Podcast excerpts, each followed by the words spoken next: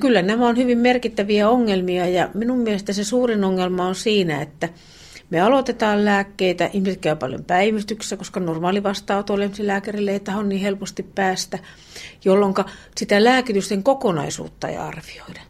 Koko ajan katsotaan jotain akuuttia asiaa tai jotain subasiaa, niin kuin esimerkiksi sillä tavalla, että katsotaan jonkun erikoisalan, vaikkapa mahasuolikanavan lääkityksiä tai katsotaan silmälääkkeitä tai sydänlääkkeitä, mutta se, mistä tämä koko kokonaisuus muodostuu, niin se jää niin kuin arvioimatta. Ja tämä on niin kuin tämä suurin uhka. Eli nythän meillä jo hyvin monta vuotta sitten, onko se 2006 vai 2007 sosiaali- ja terveysministeriö antoi kunnille ohjeen, että joka vuosi pitäisi 75 vuotta täyttäneen lääkitys arvioida. Ja silloinhan ei, lääkityksen arviointi ei tarkoita sitä, että katsotaan lääkelistä ja lärätään sitä edes takaisin. Se tarkoittaa sitä, että ensin ihminen, lääkäri tutkii sen ihmisen, katsoo, otetaan ne tarvittavat kokeet, mitä tarvitaan laboratoriossa, mitataan verenpaineita, jos se on niin kuin yksi ongelma ja niin edelleen. Ja sen perusteella sitten katsotaan, mitä se lääkitys on. Ja tämä käytäntö on itse asiassa hyvin harvinainen. Että hyvin harvassa kunnassa tämä todella toimii. Ja silloin kun tavallaan aina mennään niin kuin oire edellä siinä hoidossa, että katsotaan aina yhtä akuuttia asiaa, niin se kokonaisuus hajoaa. Ja silloin siellä voi olla vaikka minkälaisia sudenkuoppia. Pitäisinkin niin kuin kaikkein tärkeimpänä asiana sitä, että jokaisella iäkkäällä olisi mahdollisuus kerran vuodessa päästä lääkäriin.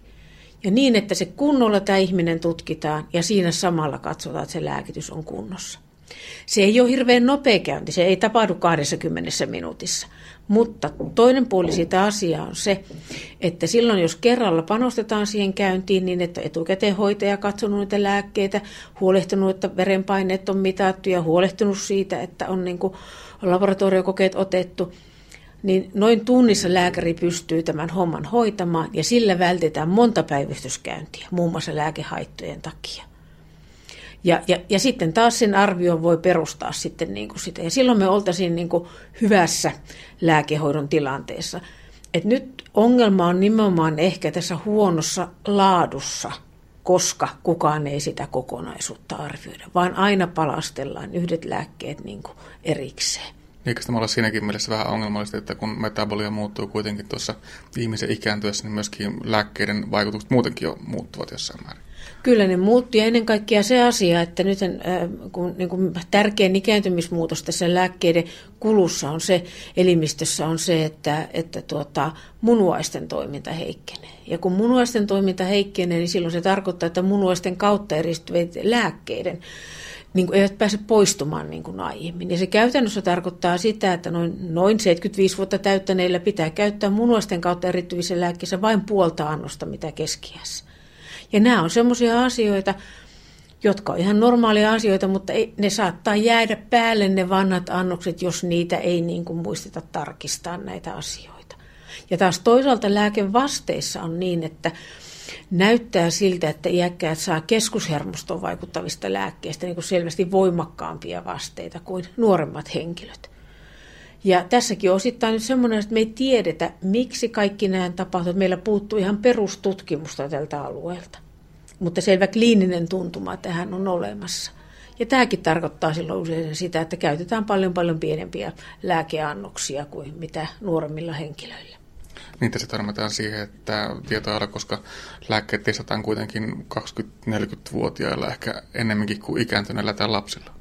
Näin se tapahtuu ja, ja tota, ongelmahan on siinä se, että että tuota, nyt ajatellaan sitä iäkkäiden osuutta, niin nykyään esimerkiksi nämä lääkevalvontavirain, niin kuin Euroopan lääkevirasto, ja, ja Amerikassa samanlainen, niin vaaditaan sitä, että jos niitä lääkkeiden käyttäjät on iäkkäitä, niin siellä pitää olla mukana. Mutta usein niitä on siellä aika vähän, jolloin erikseen näillä ihmisillä ei analysoida sitä lääkkeen kulkua ja lääkkeiden vastetta. Ja, ja se on hyvin ongelmasta tutkia ylipäänsä iäkkäille sen takia, että, että jos me katsotaan vaikka tilata, testataan verenpainelääkkeiden vaikutusta 40-vuotiaalla. Hänellä on muuta sairauksia, aloitetaan yksi lääke, katsotaan yhden lääkkeen vastetta. Jos me katsotaan äh, verenpainelääkkeiden vastetta 80-vuotiaalla, hänellä on siellä keskimäärin kuusi muuta lääkettä sen lisäksi, jotka vaikuttaa tähän verenpaineen säätelyyn ja muihin asioihin. Se on huomattavan paljon haastavampaa ja hankalampaa. Ja, ja tämä on niin kuin suuri ongelma ihan, ihan niin kuin maailmanlaajuisesti, että meillä ei ole sellaista hyvää tietopohjaa, mihinkä me perustamme ne omat hoitomme. Professori Sirpa Hartikainen, kuitenkin hirvittävän paljon paremminkin asioita voitaisiin tuolla terveydenhuollossa hoitaa. Mitä sitten johtuu, että näitä ikääntyneille kasautuvia monilääkitystilanteita ei riittävän paljon tutkita? Onko se ihan vaan resurssipula? No mä luulen, että aika paljon kysymys on siitä, että jos ei ole vakituisia lääkäreitä terveyskeskuksissa, niin silloin tavallaan ehkä se myöskin se työn organisointi vähän hajoaa. Ja se on varmaan yksi sitä kaikkein keskeisimpiä syitä. Mutta kyllä mä näkisin, että siinä on varmaan myöskin mukana tämmöistä asenneasiaa, että sitä iäkkäiden niin kuin hoidon merkitystä ei ole nähty tarpeeksi suurena. Eikö ole nähty sitä, että mitä tarkoittaa, jos me ei hoideta tätä asiaa hyvin. Nythän ne vaan tulee lisääntyneenä päivystyskäynteinä, jotka rullaa siinä, että niin kuin puhutaan tämmöistä pyöröovi-ilmiöstä, että kotiutetaan ja tulee kohta taas uudestaan, kun nämä asiat ei ole kunnossa. Ja mä luulen, että tämän, tätä asiaa, kun ei ole hoksattu, niin tavallaan siellä tavallaan käytetään toisaalta väärin niitä resursseja, kun keskitettäisiin sekin aika, että kerralla tehtäisiin jotkut asiat kunnolla ja perusteellisesti.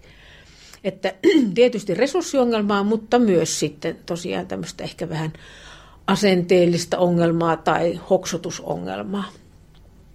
Eli pyritään pääsemään ehkä vähän turhankin nopeasti potilaista eroon. Jos ikääntynyt tulee valittamaan vaikkapa univaikeuksia, niin sen sijaan, että tutkittaisiin, mistä se oikeasti johtuu, niin annetaan unilääkkeitä, jotka on tänä päivänä varmasti aika suuri ongelma.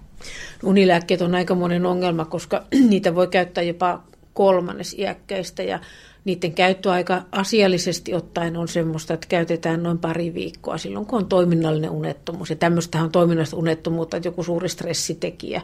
Sehän voi olla vaikka suru tai menetys tai joku muu. Ja silloin niitä voidaan käyttää, mutta pitkäaikaisessa käytössä niistä häviää vaikutus. Jolloin silloin tarkoittaa niin kuin sitä, että et, et, niin kuin vaikutus jää saamatta, mutta haitat säilyy. Ja nämä haitat on hyvin merkittäviä. Haittoja on muun muassa se, että tämmöinen tasapainoon vaikuttaa. Enemmän tulee kaatumistapaturmia, murtumia, muita loukkaantumisia. Ja kyllä myöskin on vähän siihen suuntaan näyttöä, että jos käyttää vuosikausia tämmöisiä unia rahoittavia lääkkeitä, jotka on vähän niin kuin vie keskittymiskykyä alas, tarkkaavaisuutta alas, näyttää siltä, että myöskin sitten enää vuosien käytön jälkeen ei palata sinne älyssä toimintakyvyssä sille tasolle, missä oltiin aiemmin. Onko tämä vaan tämmöisen keskittymiskyvyn tarkkaavaisuuden alenema, jota nämä lääkkeet aiheuttaa?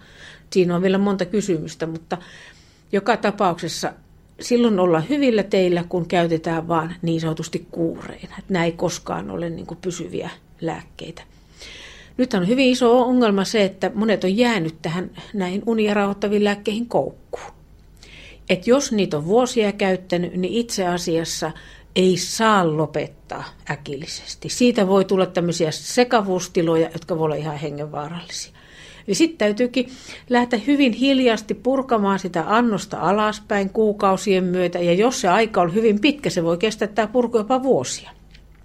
Ja tämä pitää aina tehdä niin kuin lääkärin ohjeiden mukaan, että minimiaika tämmöistä unia rauhoittavien lääkkeiden purkamiseen on noin kuukausi per käyttövuosi. Et, et joka tapauksessa hyvin hidas prosessi se on, ja se ei ole ihan helppo, helppo asia. No nyt siis ylipäätään, kun puhutaan siitä, että lääkkeitä syödään liikaa, niin siitä on hirvittävän paljon haittoja. Lääkekustannukset nousevat niin käyttäjillä kuin valtiolla. Toimintakyky saattaa heikentyä ja sitten myöskin tuo hoidon tarve saattaa taas lisääntyä. Miten näihin asioihin voitaisiin oikeasti sitten tarttua konkreettisesti vähän nykyistä paremmin? Minun mielestä se lääkehoidon laadun parantaminen, niin se tapahtuu vain ja ainoastaan niin, että sitä lääkitystä arvioidaan. Eli jokaisella vanhalla ihmisellä pitäisi olla oikeus siihen, että lääkäri tarkkaan tutkii hänet, katsoo tarvittavat kokeet, mittaa verenpaineet ja niin edelleen, ja sen perusteella katsoo, mitä lääkkeitä hän oikeasti tarvitsee.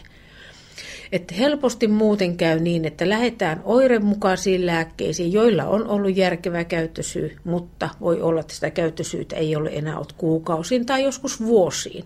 Ja nyt ei ole enää muuta kuin haitat jäljellä. Ei ole olemassa mitään muuta konstia kuin se, että kullekin potilaalle lääkäri arvioi sen, mitä hän tarvitsee tässä ja nyt.